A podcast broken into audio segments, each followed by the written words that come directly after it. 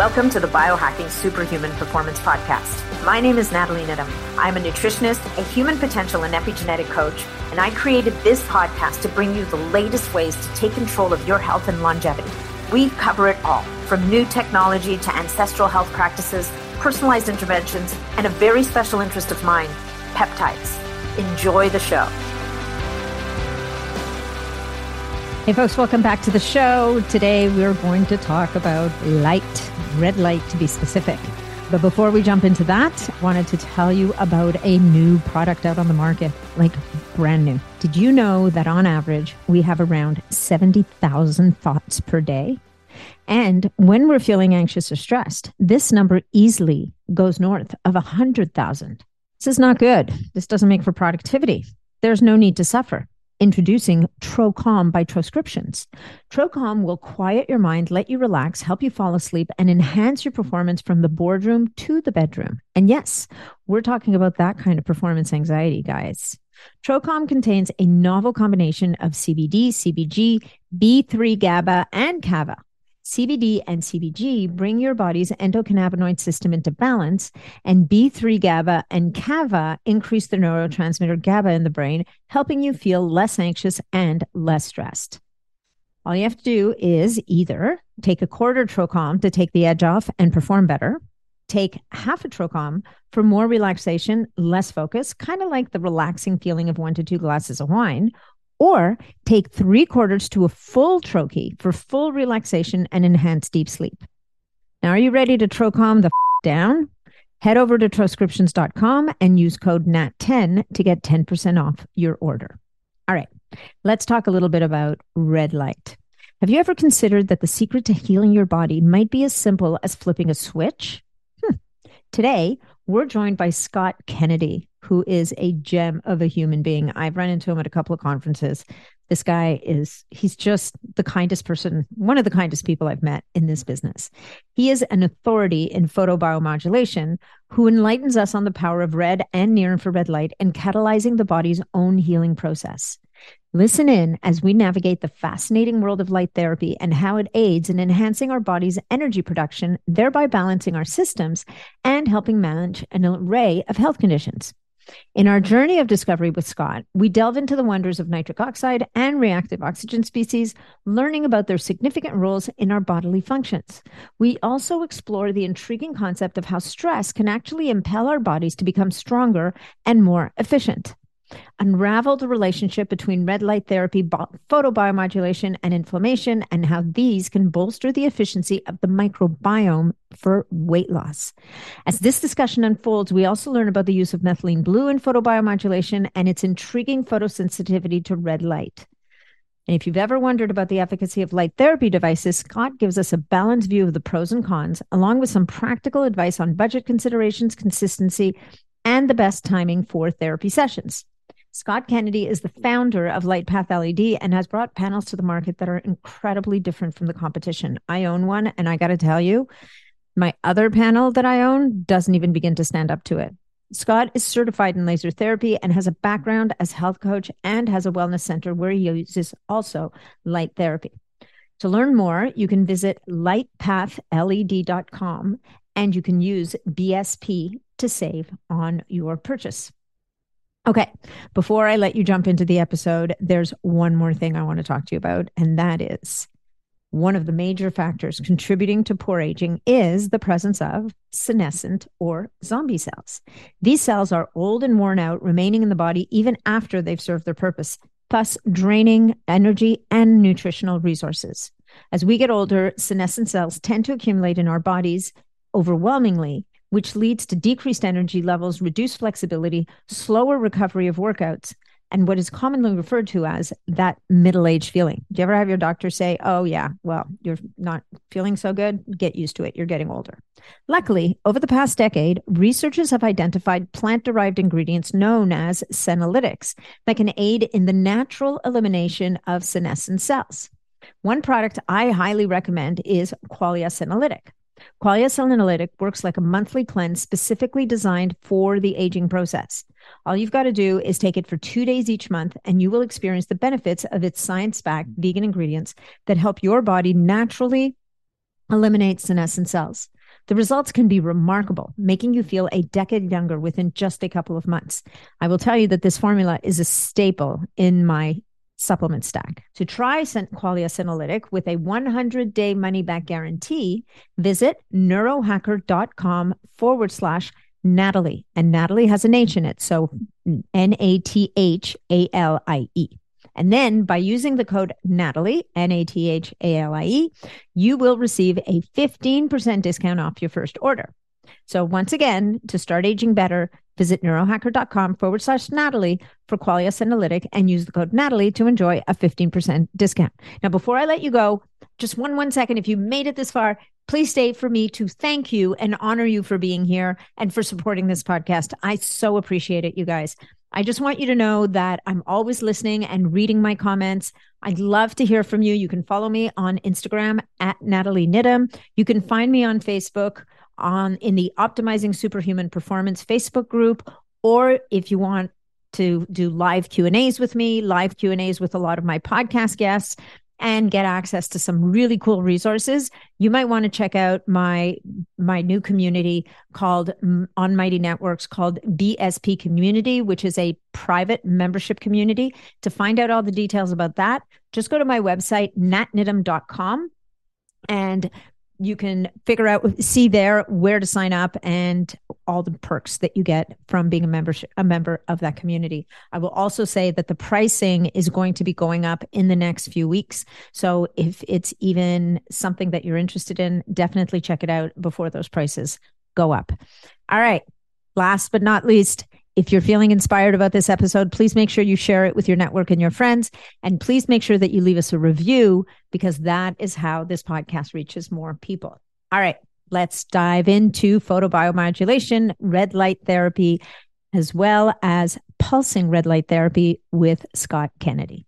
Hey, folks, just a quick reminder that all of the information presented in this podcast is for information purposes only. No medical advice, no diagnosing, no treatments suggested here. Before you try anything that you hear about or learn about here, make sure that you check with your medical provider. Scott, welcome to the show. It is such a pleasure to have you here today. Thanks for having me.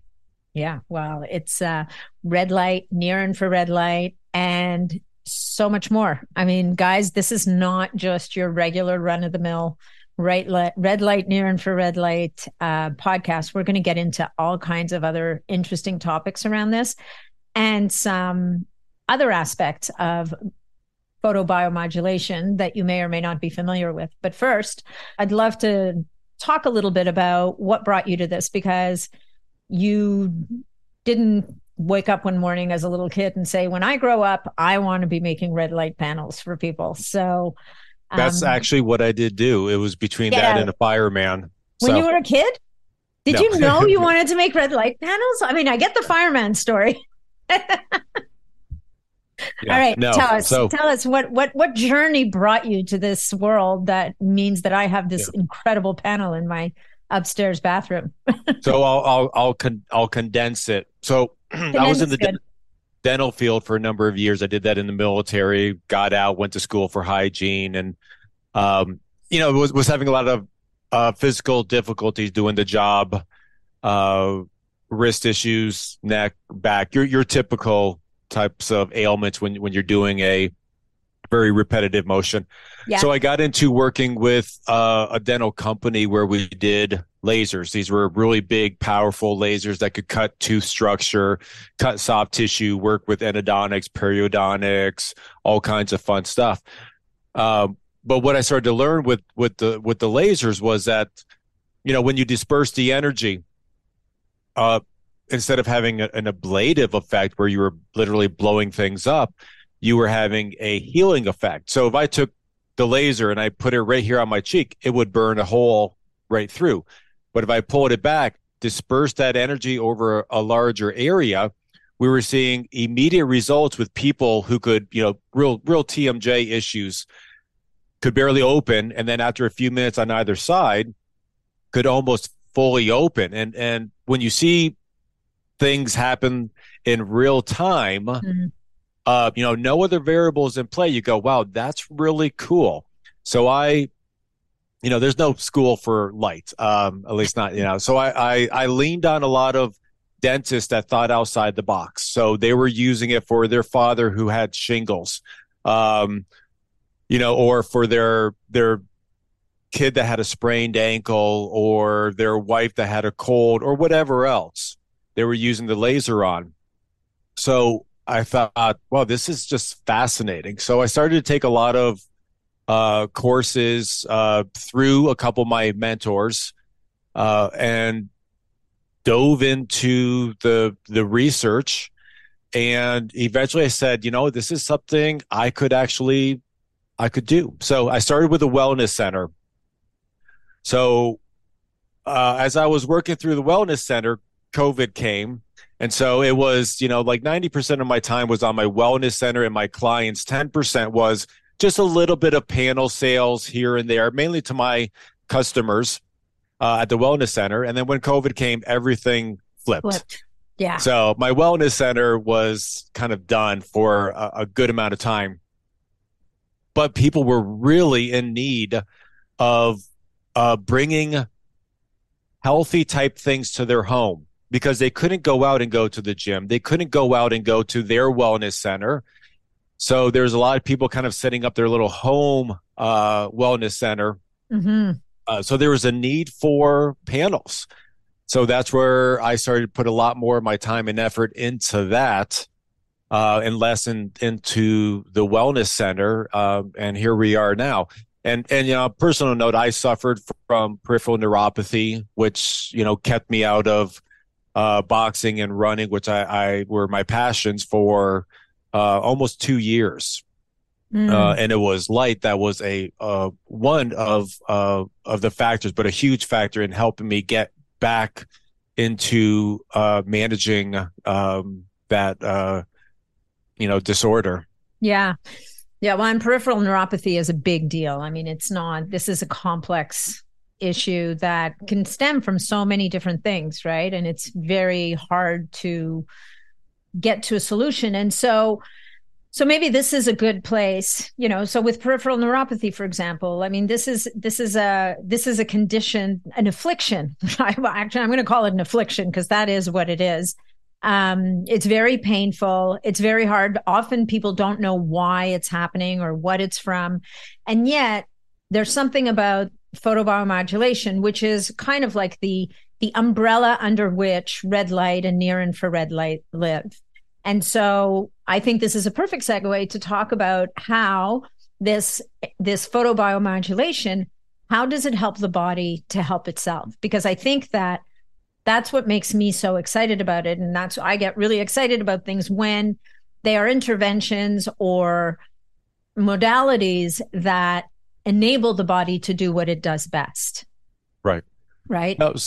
So we can get complicated and talk about all the different things and that's what people want to say that we'll work for this we'll work for that we'll work for all kinds well, of other things. let's go back first. Let's talk about right. the mitochondria maybe. Let's talk about yeah. energy systems.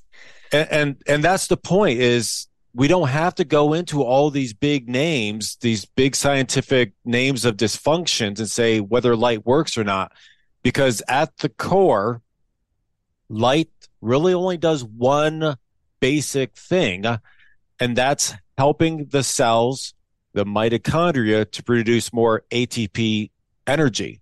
Mm-hmm. From that point on, the body is doing what it's supposed to be doing. So if you're in a hypo state, it's going to bring you up. If you're in a hyper state, it's going to bring you down. It balances the system. But again, light's really doing just that one basic thing. And from that point on is the cascade of benefits that we see. Right. And so let's, so, okay, great. And so in your panels, we have access to two different types of light. We have red light and we have near infrared light. So we'll talk about what's special about your approach in your panels later, but let's talk a little bit about the difference between these two spectrums of light. The red light that we can see, which is in within a very specific bandwidth, if you will. And then the near infrared light, which when those bulbs are on, you can sort of see a little bit of a red glow. But you can't they're they don't light up the room by any stretch of the imagination. It's essentially invisible to the to the naked eye. So maybe talking about how do these two different bands of light affect either the mitochondria or the body in a different way? Yeah. So how they affect the the, the cells are are pretty similar. Slight slight differences nuances. Uh the real difference is the penetration. Right. So red and near infrared are the two most penetrating of in in in, in the light spectrum that we see a therapeutic effect. Mm-hmm. But red only goes a little bit beyond skin deep. And that's because it's absorbed mainly by the blood.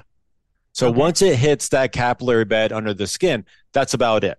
That's about as far as it goes. Now, there's always systemic effects because we get all the benefits of increased ATP that and that that information gets delivered to deeper parts of the body.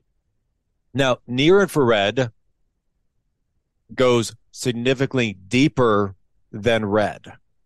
Um, so there's a reason why in most devices both of them are utilized. And the interesting thing is synergistically they work better together.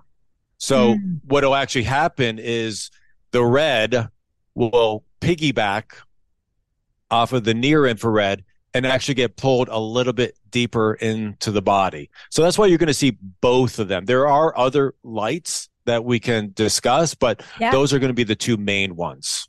Yeah. I mean, certainly on the panel that I own, and I think on all of your panels, we can choose red light or near infrared light. So just taking what you've just said one step further for if we wanted to use just the red light that might be something that we might use to affect the sur- like surface skin issues so i've i've heard from a lot of people who have um like i think it's psoriasis that they get really good results from red light exposure on their psoriasis. It seems to be very helpful for them. And then we can talk a little bit like, does it help with wound healing? Like, what are the different types of surface skin issues that might benefit from exposure specifically to the red light? And then so the near and then the near infrared light which is going to go deeper. So maybe that's going to be for our athletes or for people who are looking for affecting deeper tissues and organs in the system. Yeah correct. So um and people with autoimmune that's you know a, a, lot of the people that i work with are dealing with deeper type issues. So whether it's bone brain muscle joints organs that's near infrared. Um, okay.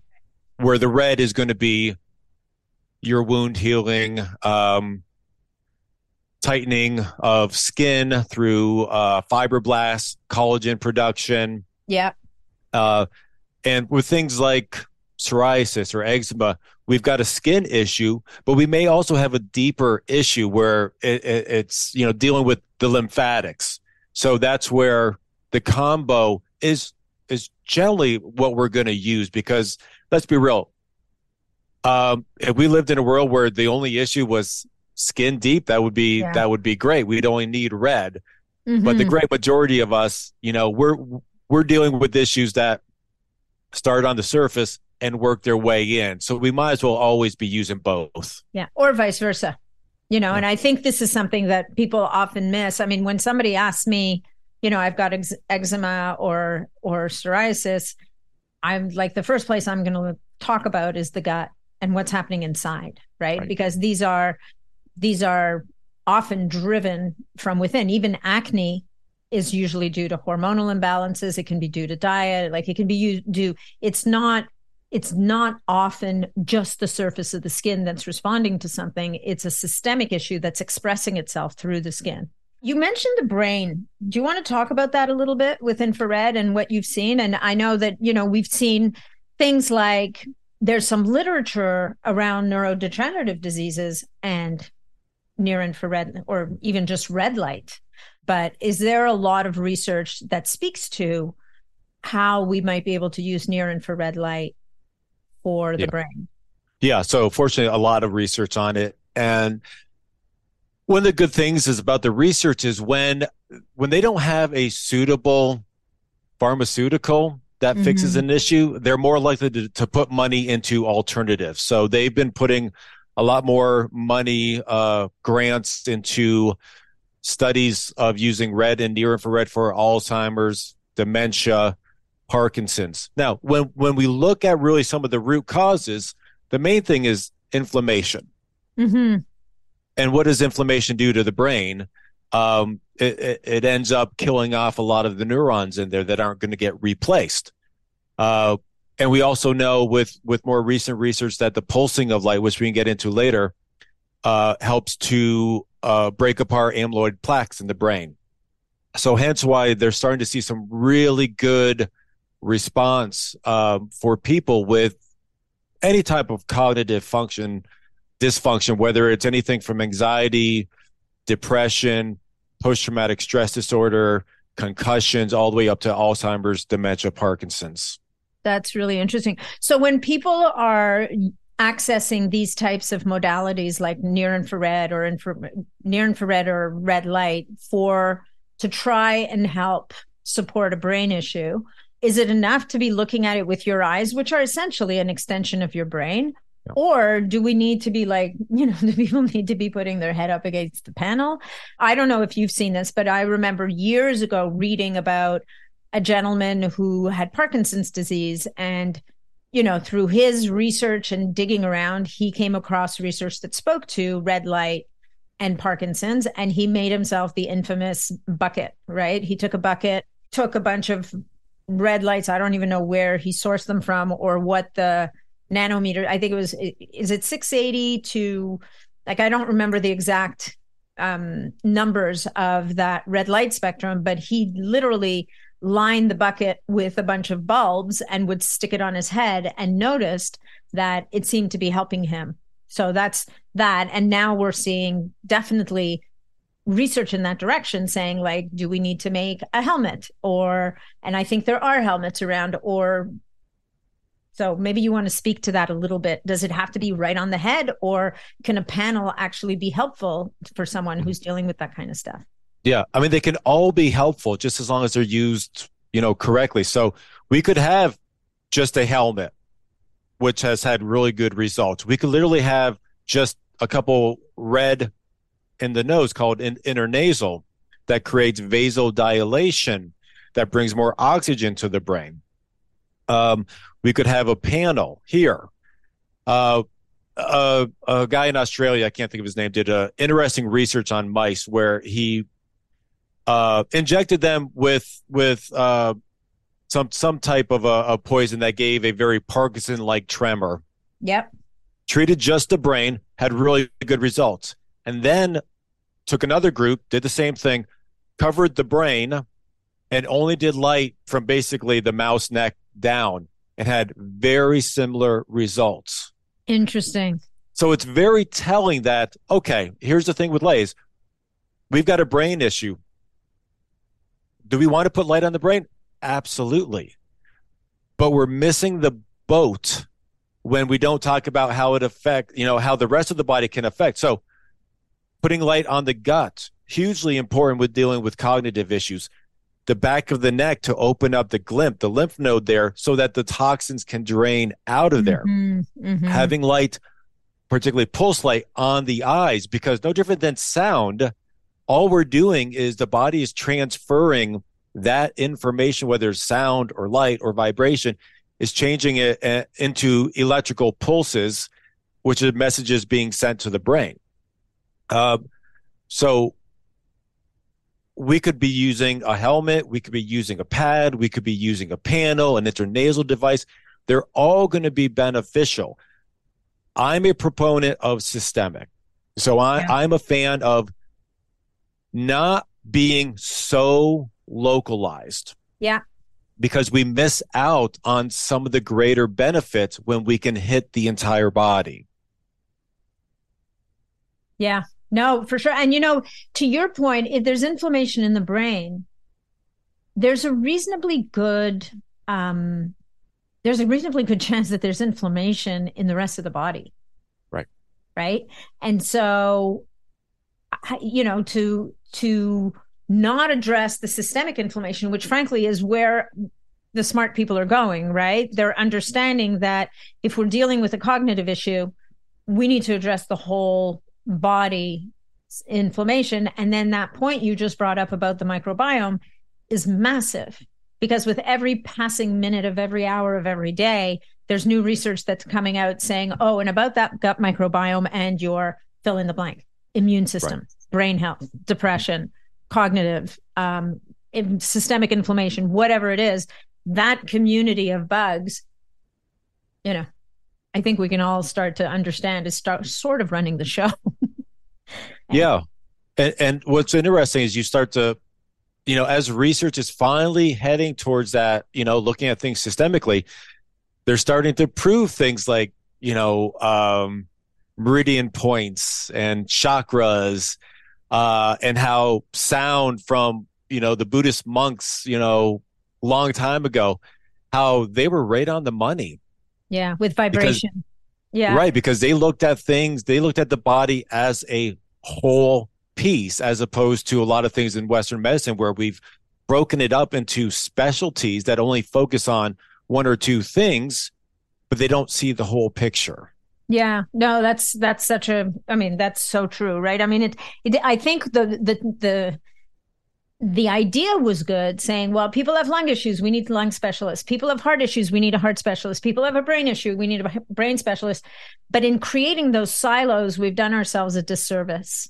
Because right. unfortunately each one of those specialists they specialize so much that sometimes not always but sometimes there's a failure in the system to think about how the other systems are playing in you know, I've definitely known people who've gone in for a very specific issue on a specific system or organ, and that specialist doesn't really want to talk to them about the other parts. They're like, oh, you're going to have to go see an endocrinologist for that, or you're going to have to see a, a neurologist for that. And ultimately, you're you're cutting yourself off, right? Because the body does not function in silos. It's an integrated whole, any way you slice it. So, you know, one other thing that you mentioned earlier about the red light affecting the capillaries and the blood is this idea of improving nitric oxide production and nitric oxide being really important to the function of the vascular system of, of blood vessels and i think that that red light really has an impact on the production of nitric oxide in the body which tends to go down as we age have you seen that at all in your work? yeah well like everything goes down with age, whether it's Cheers, um, yes, whether it's except for the uh, things that go up, you don't want to go up, then everything else goes down. Yes. Yeah, and for a lot of guys, a lot of things go down. Yeah. Um, and it's tough to get them back up. Right. Uh, so hey, red light to the rescue. Uh, so whether it's we talk about collagen after about the age 30 we drop collagen about 10% a decade uh, interestingly enough mitochondria drops as well, about mm-hmm. 10%. You know, I, there's a little more than just coincidence there. The 10% rule. Yeah. Yeah. Yeah. So when we talk about nitric oxide, one that's one of the other cool things is when light gets absorbed by the cells, specifically by the mitochondria, um, it starts to turn a pump, and that pump starts to kick out more ATP energy, which is 90% of our daily energy. But it also it also knocks off nitric oxide. Nitric oxide can kind of block that that um, turbine from spinning correctly. Which is the coolest function, which is the coolest piece of machinery in the body, if you think about it. Absolutely. Like oh, what RPM does the cytochrome C run at? Like it's insane. 9,000. Like 9,000 RPM. Crazy. And you have bajillions of these in your body. Like that yeah. is like when I, you know, when I first learned about them, I was just like, get out. Like you're making that up, right? Yeah. And and it is anyway, I don't know. I'm a I'm a total nerd. I'm like I I remember learning about the like just blew my mind. yeah. Yeah. No, we can geek out. Um but yeah, so nitric oxide gets released, and that's a, a vasodilator. So that's going to increase the blood flow, uh, increase the oxygen. One of the cooler things that I, I've been digging more into is reactive oxygen species. Yes. Uh, because we normally think of that as a bad thing mm-hmm. to an extent. So that's why they say, you know, take your, um, I keep on thinking antioxidants. Thank you. Thank you. My to pleasure. reduce, to, to reduce your reactive oxygen species. So they did a study on runners. So when you run, you release a, lot of reactive oxygen species, but you have all these great metabolic effects that are occurring. So they thought, well, if we can reduce the ROS, we can have even better results. What they found, of course, is that yes, they reduced the, the ROS, but the metabolic effects went away. Yeah. So what they realized is what's really happening is whether it's red light therapy, whether it's cold plunge, whether it's sauna, whether it's fasting, breath holding, exercise, when we when we put acute stressors on the body as opposed to chronic stressors we put acute stressors on the body what's happening is we're releasing reactive oxygen species.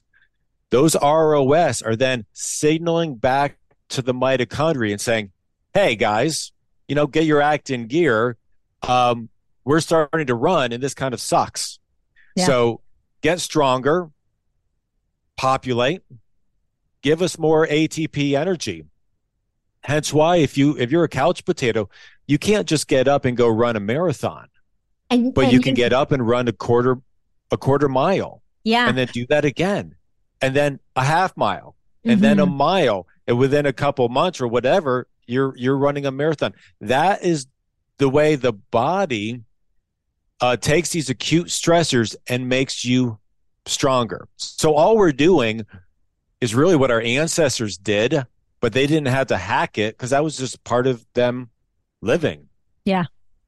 Yeah. Yeah. No, and and the reactive oxygen species is a really interesting point because you don't want the system to get overwhelmed with them, right? So that is where antioxidants come in.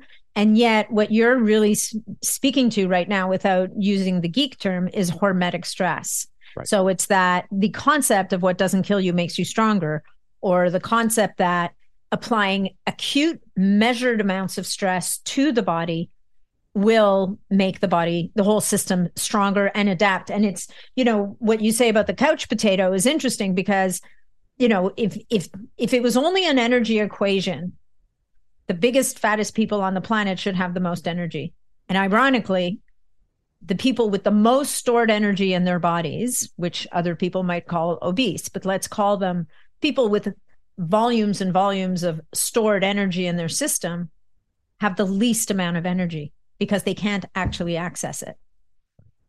And I think that, you know, what's interesting with red light therapy, with photobiomodulation, is when I got my very first panel long, long time ago, and I was like crazy for this thing. And I was doing 10 minutes a day, front and back, every single day.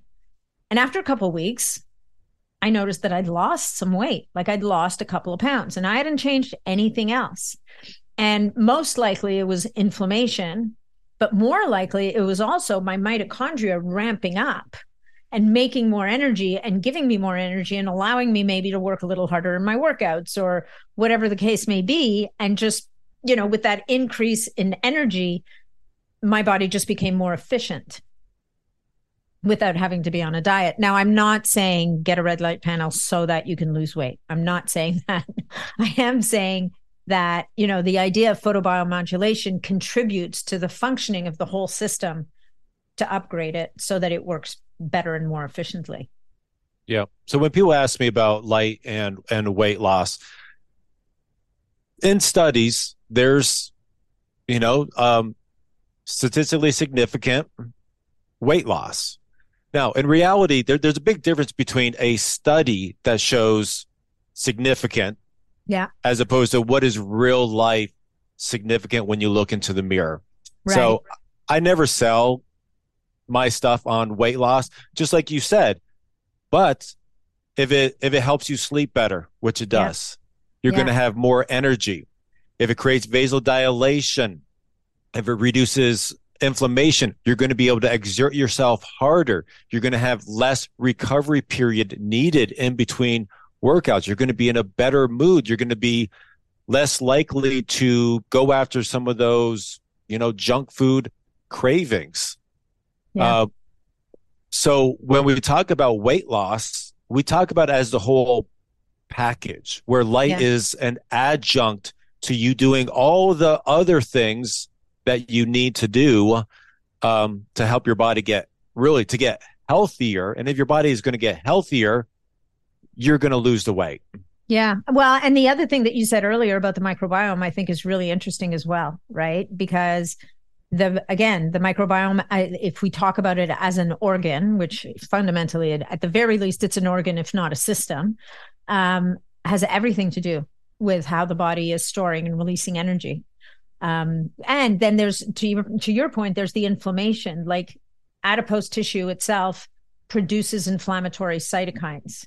That's that's a big piece of why being carrying extra weight around is such a health issue quite apart from you know more wear and tear on joints and whatnot it's the damage that that the constant production of inflammatory cytokines might be doing to the rest of the body and so to be able to in a very kind of passive way address that inflammation and maybe tone it down a little bit um, without taking handfuls of anti-inflammatories. Not that there's not a place for uh, for anti-inflammatories and antioxidants, but the the red light again, to your point, is as a holistic addressing the whole system goes at it in a very multifactorial way, mm-hmm. which I think is super interesting. Um, so when it comes to um, you mentioned shingles earlier, which I think is really interesting because as the population ages and you know, what is it? 90% of the population has one or more of an Epstein Barr virus living in their body and one or more of the herpes, HSV1, HSV2, HSV4, and 5, like all of these viruses. And these are, you know, virtually impossible to eradicate once they've set up shop. They've set up shop in some way, shape, or form in over 90% of the bodies that are on this planet.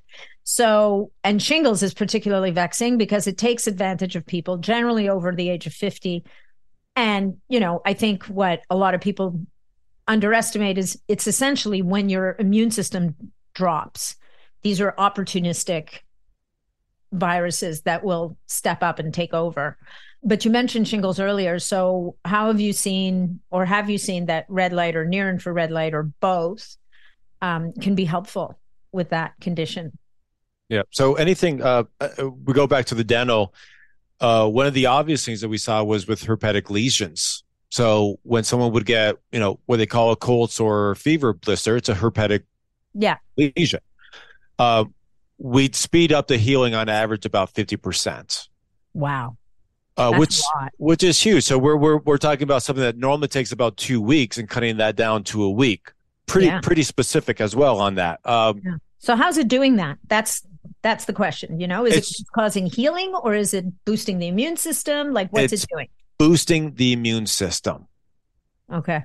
That's really it. That that's really all we're that's all we're doing with it. So no different than um, if you break a bone. I mean, I've seen some amazing uh, X-rays on a kid that you know broke a finger or or someone that broke an ankle and and when they go back and get that next x-ray and the doctor goes i've never seen a bone heal up so quickly we know exactly what was going on it's the near infrared light absolutely. and the red light yeah but near yeah, infrared absolutely. more so because it's deeper at that point right right right so so certainly with shingles we've had a number of cases where you know it's up here and it's and it's you can it's migrating down towards the eye area and it's from from what i hear Terrifying. it is just so painful. Yeah. Um, so when you can get light put on that, particularly, you know, the quicker the better. Uh, how that would, you know, shingles can be around for a ridiculous amount of time. Yeah, weeks and months, right? Months. Actually, my brother just called me about a client of his whose dad has had shingles, active shingles, like incapacitating active shingles since December, and we yeah. are now in June. Yeah. Um, and and the doctors have said to him sorry there's nothing right. we can do right yeah. and the sad news in this guy's case is he believes them yeah yeah let us run his course yeah you know that's about the best the, and the best suffer. they can do right? right. And you know, right. and in this case, this guy happens to need cataract surgery, which of course they won't do because mm-hmm. you know, as you said, like with shingles that goes anywhere close to an eye, like I have a neighbor across the street who lost an eye to shingles. Mm-hmm. It will take your eye out, like literally.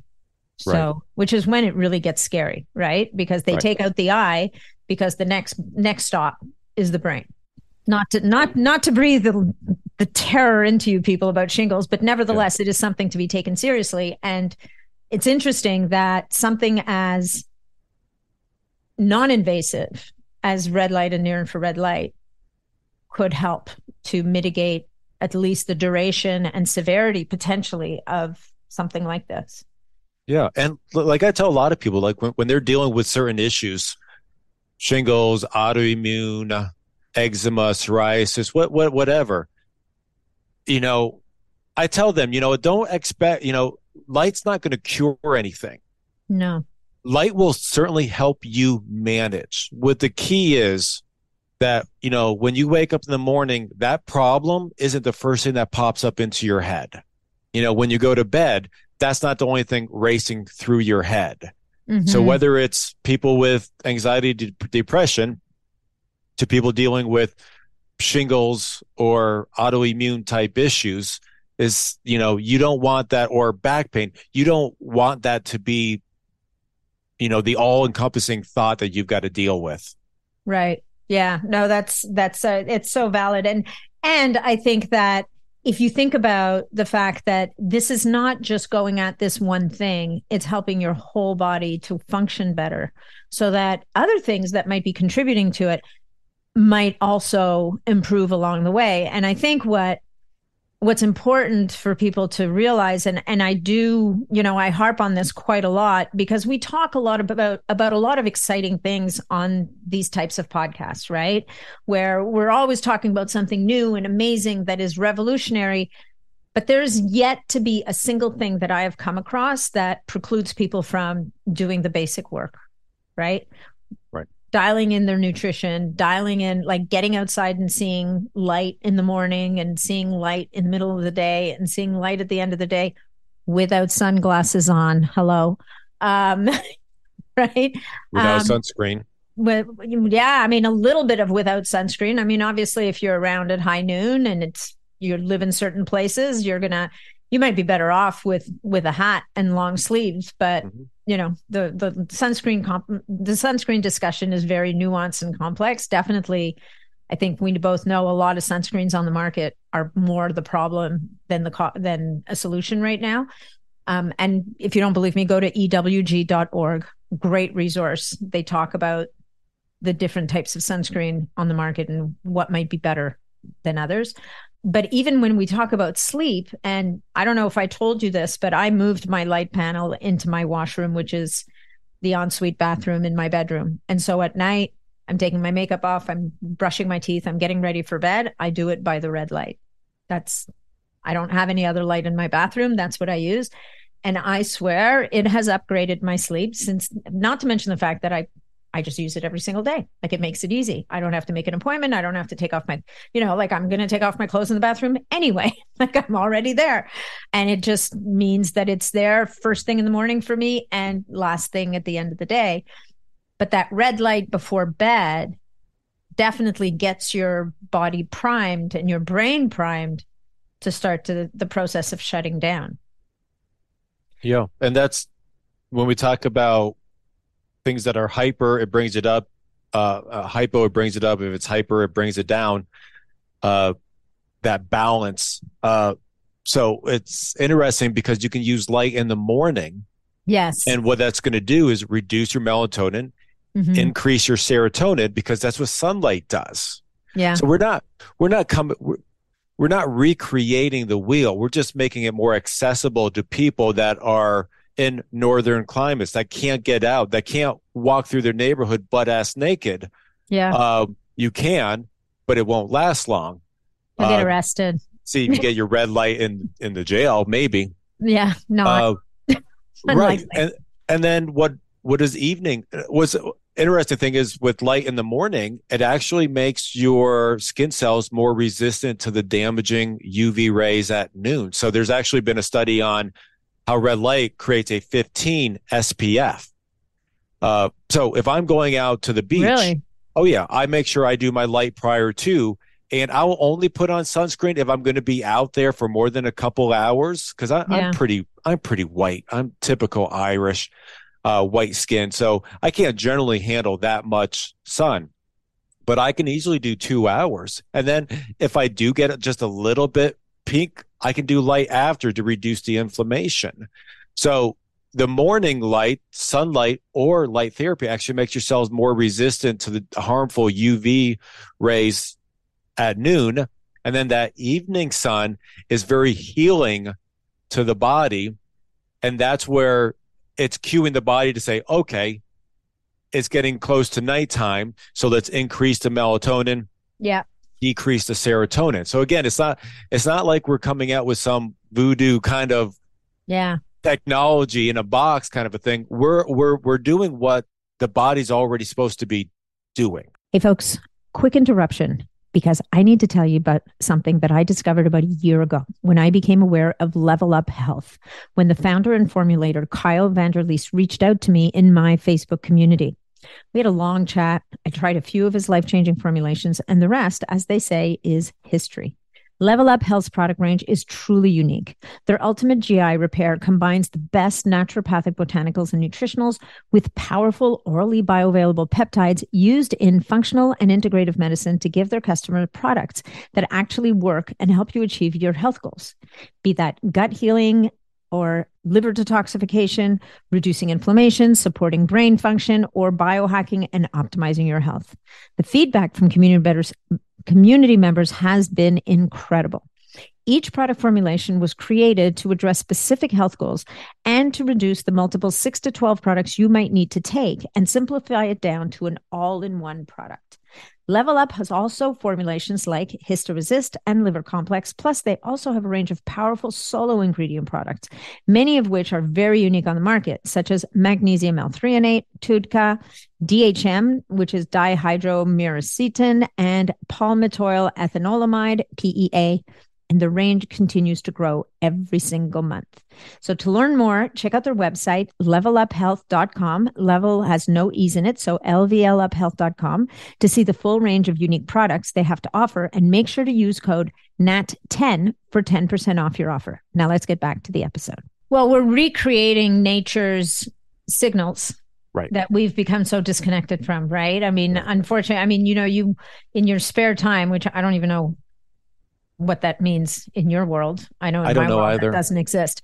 But it's called your, sleep. Yeah, it's your spare time. You run a campground, and on that campground, people do have that opportunity if they give it to themselves, if they turn off the phones and they don't bring their portable satellite dish with their portable TV, which I've seen, they give themselves the opportunity to click, clue, cue back into nature's rhythms, which is dictated in large part by our circadian rhythm, which is informed by those sun's rays and how they modify from morning until night. Um, and I think one of the things you mentioned, which is really interesting, I never thought of it that way before, is that exposure to early morning light that makes you more resilient to the high noon rays. It's what a lot of people speak to as building a sun callus, mm-hmm. right? A lot of these, um, a lot of people in the space will talk about, you know, getting that early morning sunlight on as much of their body as possible and over time that kind of builds up this this resistance and resilience to the exposure to the tougher rays that you're that you're exposed to during the day yeah. still not advocating for getting out on a surfboard for 5 hours from 10 until 3 with no sunscreen and no protection but nevertheless it will help to make to make the skin more resilient. And you know it's counterintuitive when you think about it. Oh i got a bit of a sunburn. I'm going to go stand in front of my red light. It's like the last thing anybody wants to do. Um, and yet ironically it can actually help with the inflammation and mm-hmm. and to deal with the damage.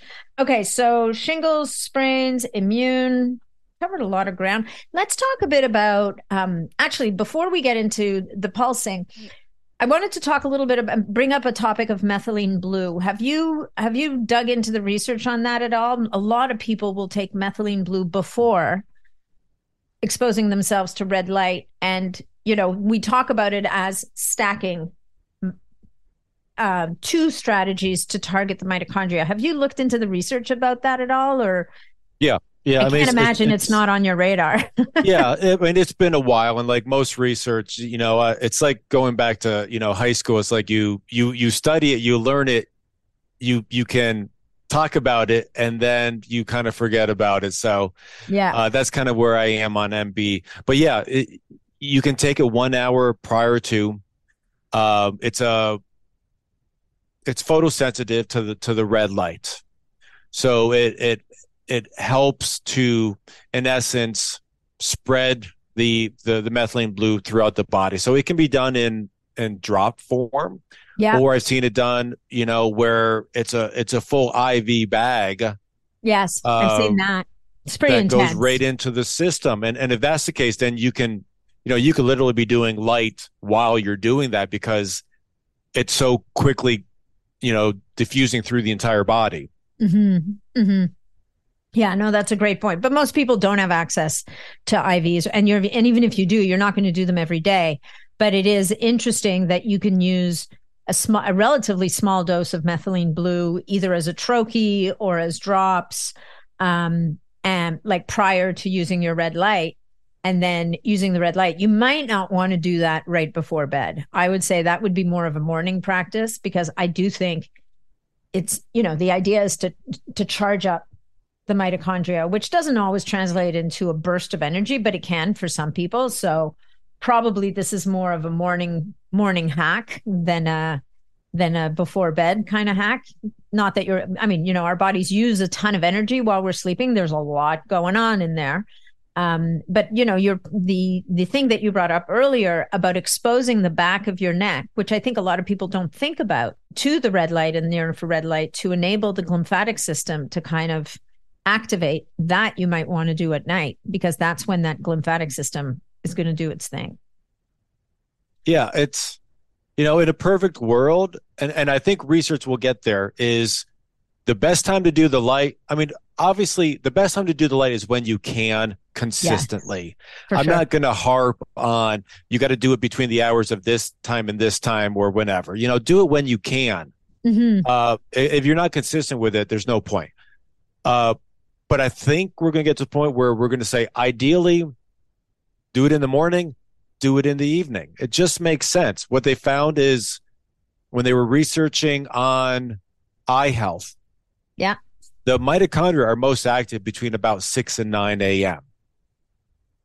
They had a lot better results um, with treating the eyes in the morning than treating them in the afternoon or the evening. Interesting. Makes a lot of sense. So, whether it was people dealing with uh, macular degeneration or um, color contrast or near farsighted, uh, most all of that has an inflammatory component or a little bit deeper a mitochondrial dysfunction. Yeah. So yeah, I think to your point is we'll get to a point where it, we're going to find morning light, evening light. That's the way to go. Yeah. So you bring up a really good point, and I know there's people thinking of this question right now as I'm asking it what's the protocol around eyes? Like, should I, people get really freaked out about the red light panels, right? Should I be keeping my eyes closed? Do I have to cover my eyes? What if I yeah. open my eyes by accident? Am I going to damage my eyes? And I mean, it's hard to know for everybody, but at some level, like if I keep my eyes closed, the, I can see a whole lot of red light through my eyelids. Like the eyelids are by no means imp- impenetrable. So, yeah. So with, with, eyes, the, the only issue with the light is the brightness of it. So it's mm-hmm. no different than you know, we've all been hung over at noon and we walk out into daylight and yeah. we're overwhelmed with the brightness. Now, yeah. what does our body do? It's got a, a, a quarter second where it'll recoil, it'll turn, it'll close its eyes. That's how it kind of that's how we kind of gauge certain devices on uh how it can affect the eyes. Mm-hmm. So unfortunately there's there's research out there that talks about very high powered near infrared for like welders, glass blowers that are doing eight hours a day for years, yeah, having eye issues. And, and when people are educated, they see something like that, they see a title, and they they freak out. And I hear it all the time. Um, and we're apples and oranges. It's you know the light is so beneficial to the eyes. So it's overly bright for a lot of people. Close your eyes. That's all you need. And you're still going to get benefit through your eyelids.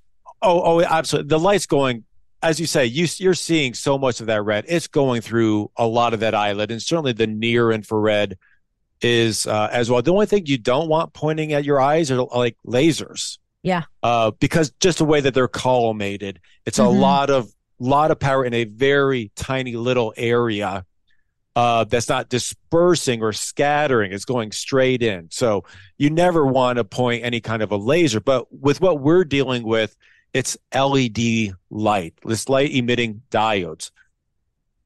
Perfectly fine for the eyes, you know, with, with the exception of uh, people that just maybe had cataract surgery. They're supposed to wear sunglasses for six months. So, you know, or if someone is taking some sort of a photosensitive drug, certain antibiotics, certain other things. But if you're okay going out in sunlight, you're fine doing the light. Okay. That's good to know. Okay, so I'm just looking at the clock and we have not touched on pulsing yet. And I really want to talk about pulsing. So, because that is a feature of LightPath that we don't find um, in many other places. So maybe speak a little bit to this idea of and and you guys a lot of the pulsing um, modalities that programmed modalities that are in your panel you wouldn't even notice them like you wouldn't, they're imperceptible to the eye. Uh, I think there might be a couple that are, but maybe speak to this whole idea of pulsing, where it came from, why you built it into your panels, and what we know and what we don't know yet. Because I know there's still lots yeah. to learn in that area. So, so pulsing is simply the turning on and off of the light. So it's just blinking. Yeah. But it's it's it's very specific, meaning when it turns on, it's a very specific amount of time, uh, and there's a certain amount per second. So it can either be flashing one time a second or it can be flashing up to, you know, 9,000 times a second. So when we think about pulsing, we, we, we, we go back to the, the ears, um, binaural beats. They've, they've been studied about how the, the, the, the different pulsing of sound has benefited on the brain. Mm-hmm. So we're also finding out that, that specific pulsing has benefits on the body.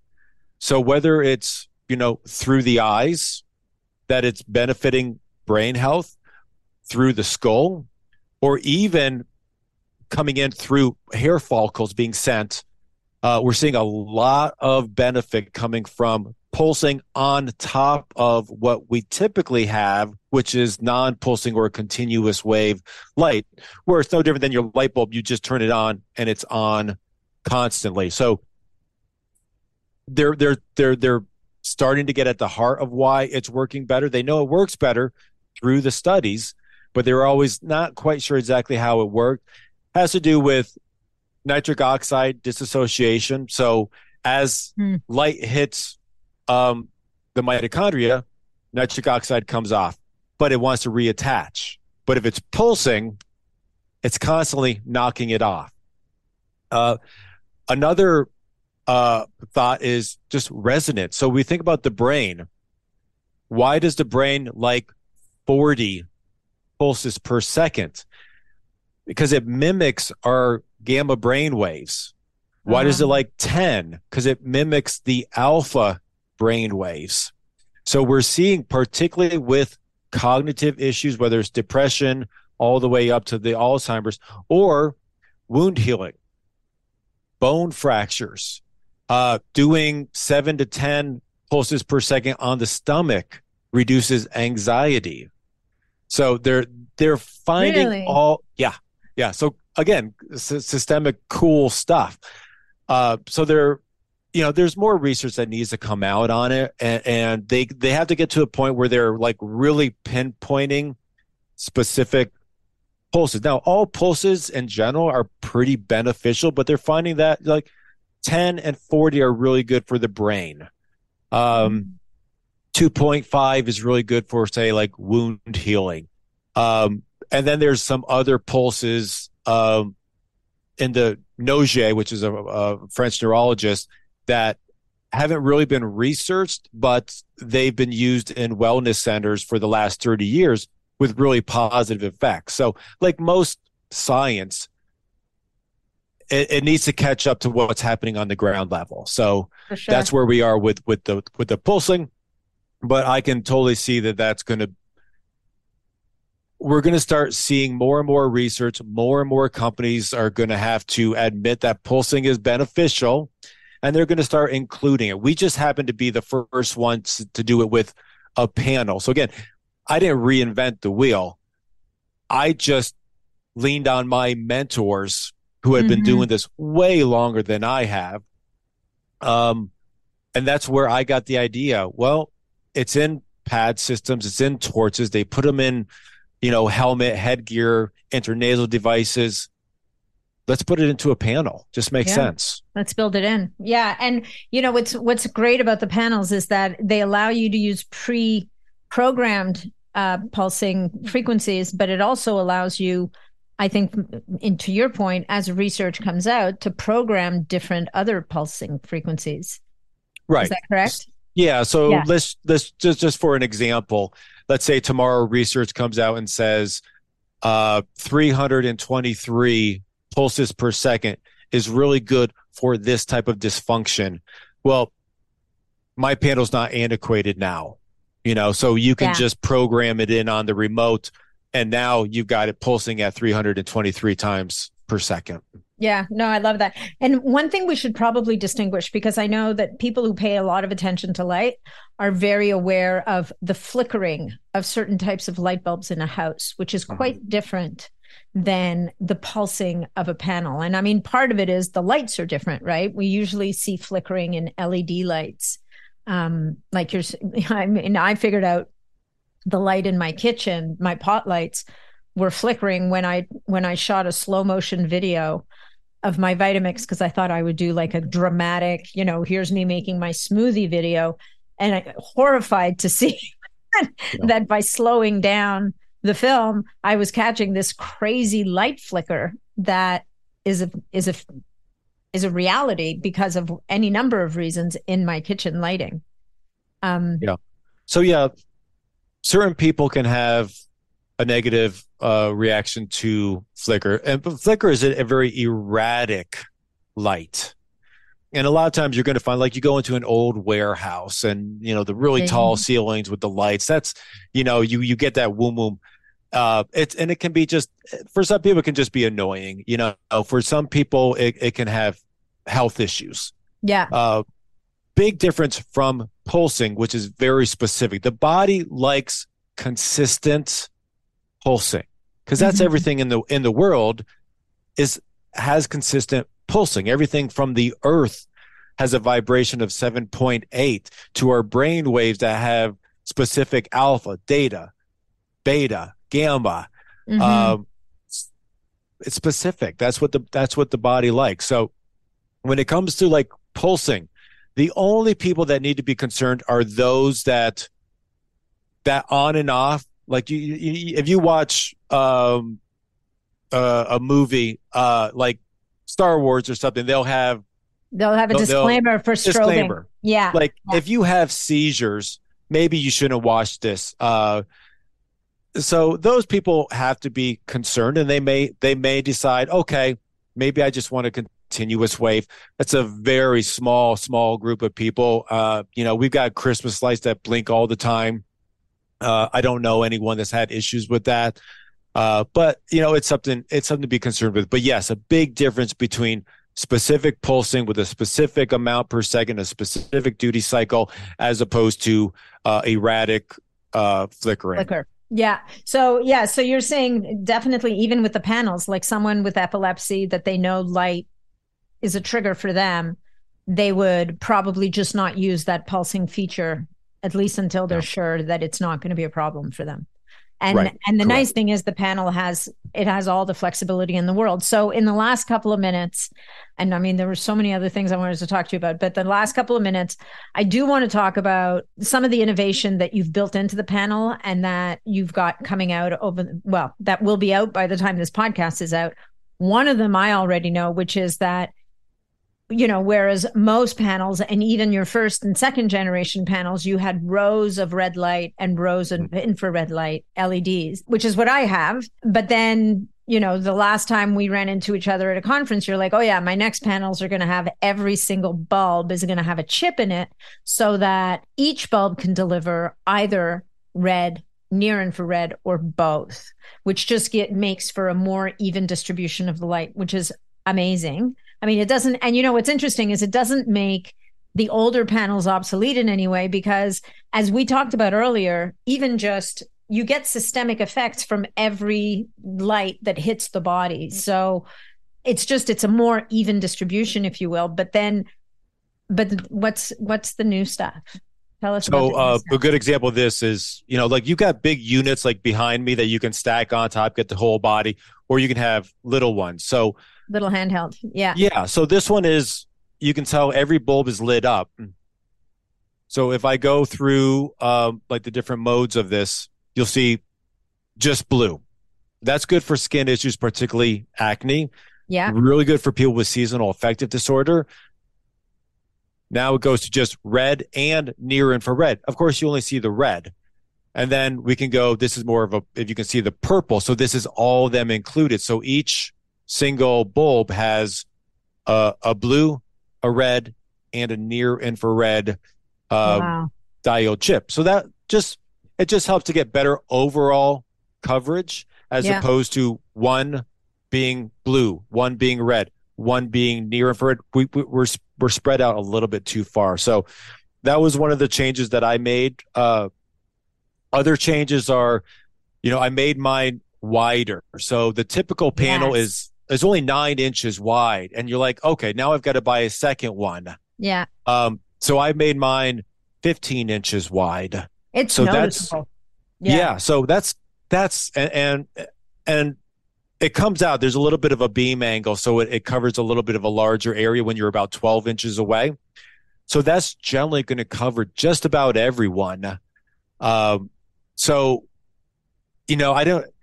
It's just I, I have to work with science and figure out what's going to be the what's the new research coming out. Is there enough uh, of something like 810 wavelength?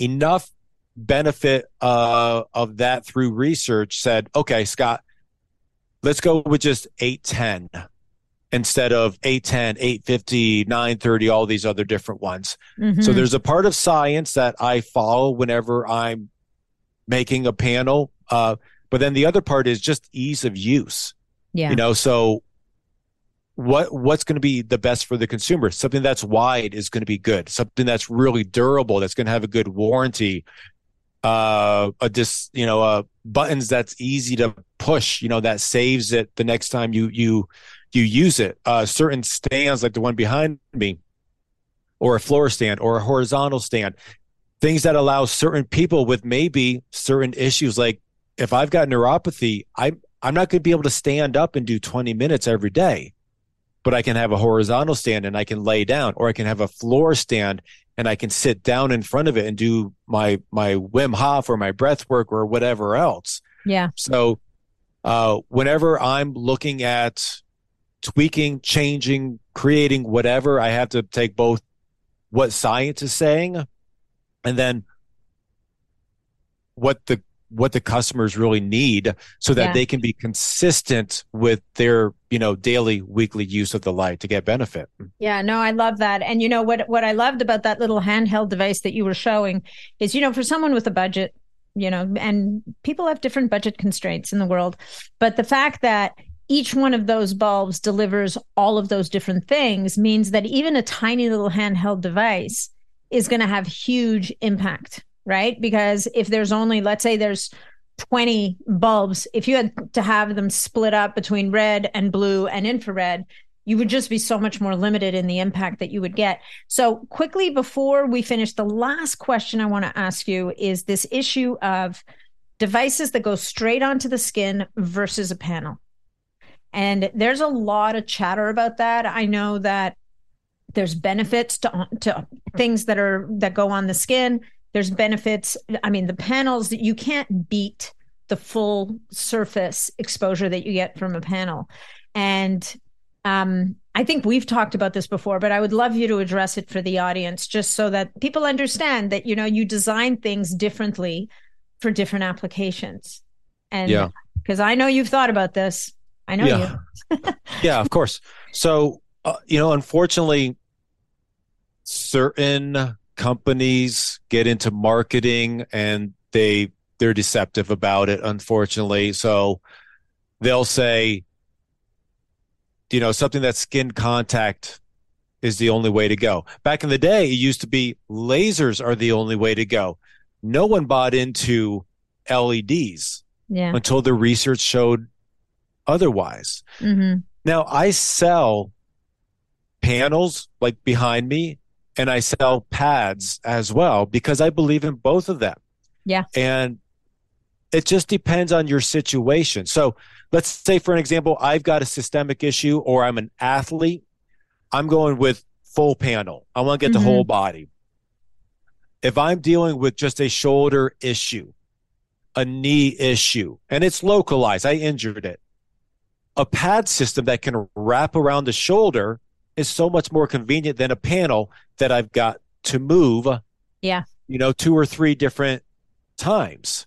Yeah. So the argument was that with a panel, you're not getting as much light into the body. Now, panels are made to be much stronger. They're probably about 10 times stronger than a pad because you lose power with distance because it's hitting dust, it's hitting moisture, it's hitting molecules Fine, in the there's air. distance, exactly. There's distance between you and the and the light. Right. But by the time that light actually reaches you, and we have to take into account that there's going to be some reflection. Of course, there's reflection of, of light. We take that into an account, and there's really no difference. Okay. So I tell people, you know what? If you're traveling a lot, you're not getting one of these. You may mm-hmm. get the handheld one, mm-hmm. or you may get a pad system. Yeah. You know, if you're at home um, and you and you can stack something like this up, then you can get a, a large panel. But it, it, really just comes down to whether it's a budget, uh, what needs you want to accomplish with it, and what what works with your you know your your daily schedule. I have people in Manhattan. They're like, I'm in such a tiny little place. I can't, can't possibly have something. Yeah. I don't have wall space for something like this. Okay. So then let's look at a large pad system. So, yeah. you know, I like them all. You know, I utilize everything from a little handheld torch. I love that to, handheld torch. Yes. Yeah. So, yeah. Light light is light to me as long as it's in the proper wavelengths, it's in the proper power, everything that from that point on comes how do you properly use it and that's you know i, I would say probably between me compared to uh, other companies out there it's just the fact that we spend so much time on the education so that people are knowledgeable so that when you have neuropathy like i did before i knew better i was shining my laser on my hands and feet and getting um, no benefit whatsoever it wasn't until i shined light on my lower back my spine mm-hmm. that I started to see, wow, what a difference that makes. Yeah. So where the nerves come from. Yeah. Yeah. That so if you don't have sense. the, uh, it's, uh, I joke with people like erectile dysfunction or low testosterone, shine the light on, on, on the testicles, go for it. But shine the light on the stomach to reduce anxiety. Shine it on the brain. Shine it on the lower back and the spine area because there could be nerve involvement. Mm-hmm. You know, there's all mm-hmm. kinds of mm-hmm. other factors. And if you don't know better, you're going to spend a lot of money on a device that you don't know how to use. You're going to see minimal success and you're going to put it in the corner and you're going to say it's BS. Yeah, it doesn't which work. helps no yeah. one. Yeah, yeah, yeah. No, great. Well, you know, that's a perfect segue to tell people where they can find you, to lead people to your website, because I know there's tons of information on your website. And the other thing is that Scott's customer service is bar none, like one of the best in the industry. So, Scott, why don't we tell people where they can find you and your website and learn more? Okay, so lightpathled.com is the website. Uh, if people like Facebook, I've got a Facebook group. Uh, just just Google red light therapy for beginners.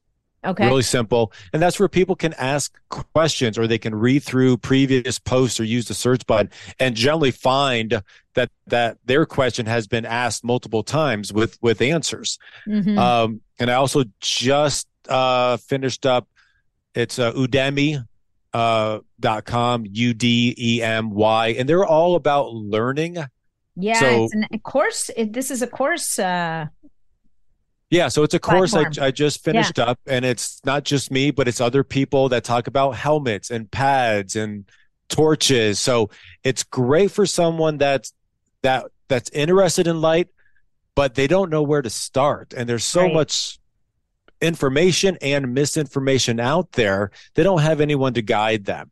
Yeah. So you know, Udemy is a great place if you're looking to to fix plumbing in your house, all the way to learning red light. So it's again, it's red red light uh, therapy for beginners.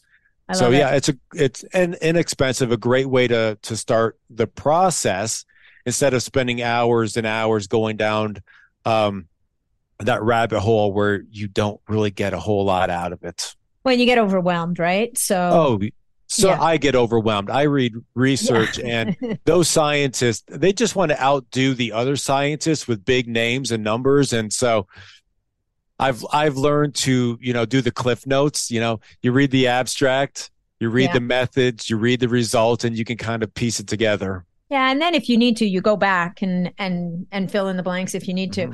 So Scott, this has been amazing. Actually, Scott also has given us a, a, code that you guys can use, which is B like biohacking, S like superhuman, P like performance or podcast. So BSP and that'll give you guys, I think it's a 5% discount on your purchase throughout the website. Once again, it's lightpathled.com. And we'll put all the other links into the show notes. And then also, are you on Instagram at all, Scott? Kind of. Sort of. Okay. Well, then let's not send people there. If that, that answer yeah. tells me not your favorite place to be. You've got enough going on. Social media in general is not where I want to be, but yeah, I've got to figure. I've got to. I've got to do something. So, um, but yeah, I am. I am on Instagram. Uh, but but yeah, definitely, I would say the the the Facebook group would be the best. Uh, the best Super. source. Amazing. Thank you so much for your time, Scott. This has been phenomenal. So many more questions, but we'll just do a follow up someday. We'll do a deep dive part two. Amazing. I'm all in. Thank you so much. Thank you. Bye. Thanks so much for joining me on this episode of the Biohacking Superhuman Performance Podcast. If you enjoyed the show, please remember to leave us a five star review on iTunes because that's what helps us to be heard and to be seen. If you'd like to connect with me directly, or if you'd like to leave any comments, or if you have any questions about this episode, please reach out to me directly through my website, natniddam.com. And of course, if you're not already a member of the Biohacking Superhuman Performance community on Facebook, that's where you'll find me every day. It's a short application, just answer a couple of questions, and you're in and interfacing with other amazing biohackers. Thanks again, and we'll look forward to seeing you on the next episode.